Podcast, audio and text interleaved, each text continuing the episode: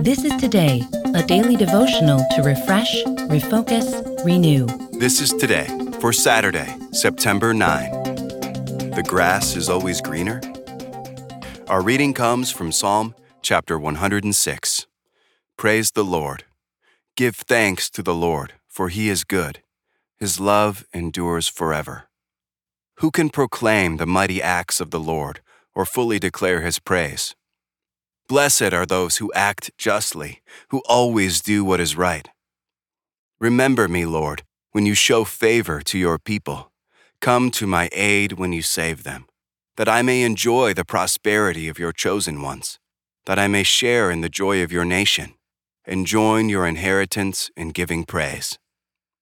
We have sinned, even as our ancestors did. We have done wrong and acted wickedly.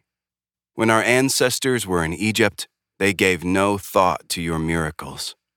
They did not remember your many kindnesses, and they rebelled by the sea, the Red Sea. Yet he saved them for his name's sake, to make his own mighty power known.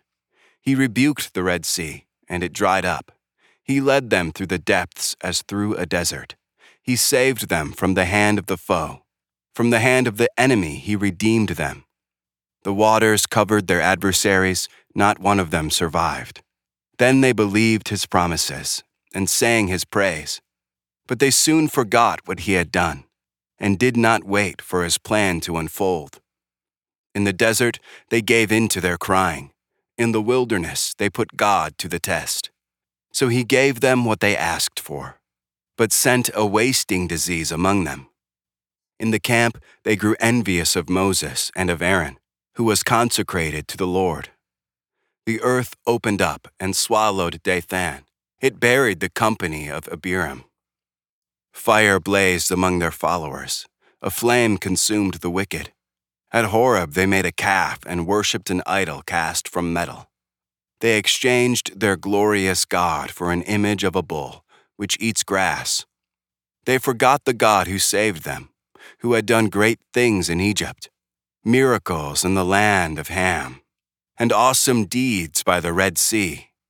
So he said he would destroy them, had not Moses, his chosen one, stood in the breach before him to keep his wrath from destroying them. Then they despised the pleasant land. They did not believe his promise. They grumbled in their tents and did not obey the Lord. My computer shows me interesting pictures each time it starts up. As I prepare to log in with my password, I see images of beautiful places around the world tropical islands, scenic mountain meadows, stunning landscapes, bustling city streets. These images, of course, are carefully selected to catch my attention. Not surprisingly, I often go searching for information about some of these places, even wondering what it would be like to live there. Have you heard the old saying, the grass is always greener on the other side? Of course, I have to remember that living in a mountainous paradise would lack many of the things I appreciate at home. My family and friends don't live there. The community connections and conveniences I have are not there. But at times, I'm still tempted by the lure of a new place. Something like that can happen to us spiritually, too. The psalmist recalls how God gave his people a home. God brought them out of Egypt and protected and provided for them. But Israel often longed for something different, thinking they could do better. Yet in running from God, they ran from the one who provided their true home. Our sinful hearts easily forget the gift of the home we have with God. Can we recognize the dangers of our restlessness? Pray with me. Prone to wander, Lord, I feel it. Prone to leave the God I love. God, remind us of the grace of serving you where you place us, and keep us near you in Jesus.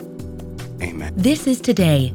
Get our free daily devotional on the go. Get it delivered to your email inbox each morning or download our app to your mobile device. Sign up at todaydevotional.com.